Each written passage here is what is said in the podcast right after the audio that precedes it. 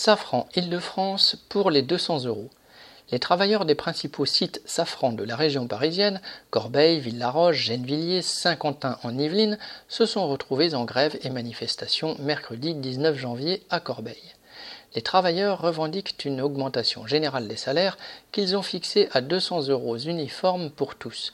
Ce jour-là, il y avait des appels de la CGT dans tout le groupe et une réunion de négociation salariale pour 2022 se tenait à la direction générale située à Corbeil. L'agitation sur les salaires a commencé en décembre. Alors que la direction affiche de confortables profits qui sont distribués aux actionnaires, l'annonce en parallèle de la poursuite de la rigueur salariale n'est pas passée et des débrayages et heures d'information syndicale ont eu lieu dans de nombreux sites du groupe. Le mécontentement étant réel, les mouvements ont repris par endroits dès le début janvier, en particulier à Corbeil avec plusieurs débrayages. L'idée de se retrouver tous ensemble a trouvé un écho favorable et, à Villaroche, les inscriptions aux autocars pour se rendre au rassemblement ont pris rapidement tournure. Autour de 500 grévistes, dont plus de 300 de Corbeil, se sont retrouvés sur les parkings, puis à l'intérieur du site devant le bâtiment de la direction générale.